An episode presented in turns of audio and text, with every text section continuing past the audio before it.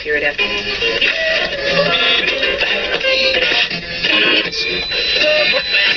Radio Wolne Media i Radio Paranormalium przedstawiają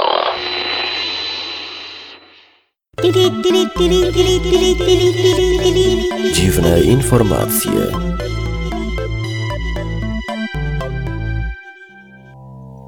Programie Smutna wieść o śmierci najbrzydszego psa świata, dłoni na nodze, udaremnieniu wyścigu szczurów i karaluchów, modelu klimatycznym Śródziemia i Gandalfie, który zatrzymał tramwaj, choć nie chciał nim podróżować. Panie, panowie i bojnaki, a także czarodzieje i motorniczowie tramwajów, wysłuchajcie dziwnych informacji. Nie żyje najbrzydszy pies świata. W New Jersey zdechł dwukrotny posiadacz tytułu najbrzydszego psa na świecie, krzyżówka chińskiego grzywacza z Chihuahua Elwood. Pies miał 8 lat. Najprawdopodobniej przyczyną śmierci był niezdiagnozowany na czas rak. Właścicielka psa Karen Quigley wzięła do siebie Elwooda, kiedy miał 9 miesięcy. Początkowo właściciel hodowli zamierzał uśpić zwierzę z powodu niezbyt atrakcyjnego wyglądu. W 2007 roku Elwood wygrał konkurs na najbrzydszego psa na świecie w Kalifornii. W 2008 roku powtórzył swój sukces. Elwood miał fanów na całym świecie, którzy wysyłali do niego listy i kartki. Karen Quigley napisała książkę o swoim pupilu pod tytułem Wszyscy lubią Elwooda. Z dłonią u nogi.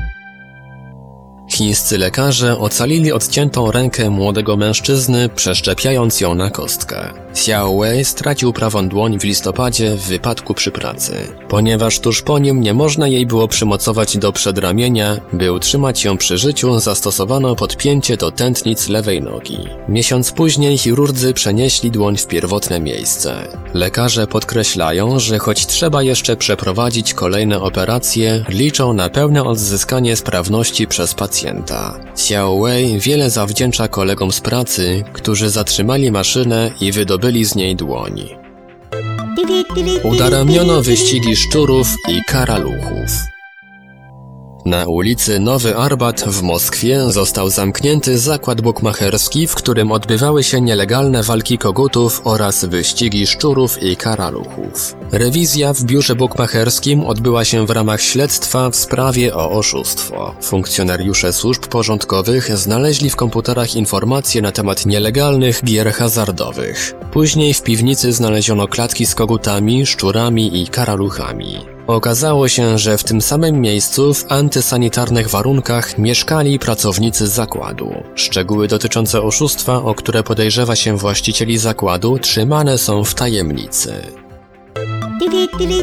Model klimatyczny Śródziemia Klimatolog z Uniwersytetu w Bristolu dr Dan Land stworzył model komputerowy klimatu Śródziemia z Władcy Pierścieni Tolkiena. Wyniki pokazują, że klimat zamieszkiwanego przez hobbity Shire przypominał hrabstwa Leicestershire i Lincolnshire w Anglii, ze średnią temperaturą 7 stopni Celsjusza i opadami rocznymi w granicy 61 cm. Dla odmiany Mordor można by przyrównywać do warunków panujących w Los Angeles i zachodnim Teksasie. Radagast postuluje też, że góry mgliste zadziałały jak cień opadowy, dlatego na wschód od nich było sucho. Dr Dan Land opublikował pod pseudonimem Radagast Brązowy. Dostępny jest także w językach elfickim i krasnoludzkim. Polski Gandalf zatrzymał tramwaj.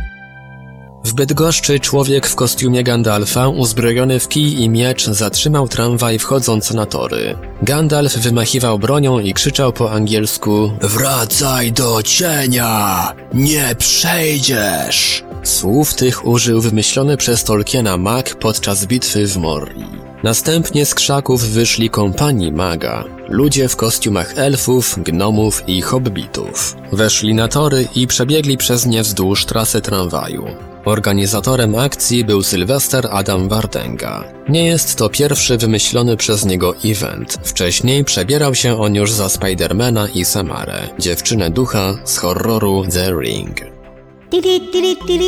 Dziwne informacje. Wiadomości czytał Ivelios. Wybór informacji i montaż Maurycy Hawranek. Podkład muzyczny Protologic. Produkcja Radio Wolne Media i Radio Paranormalium.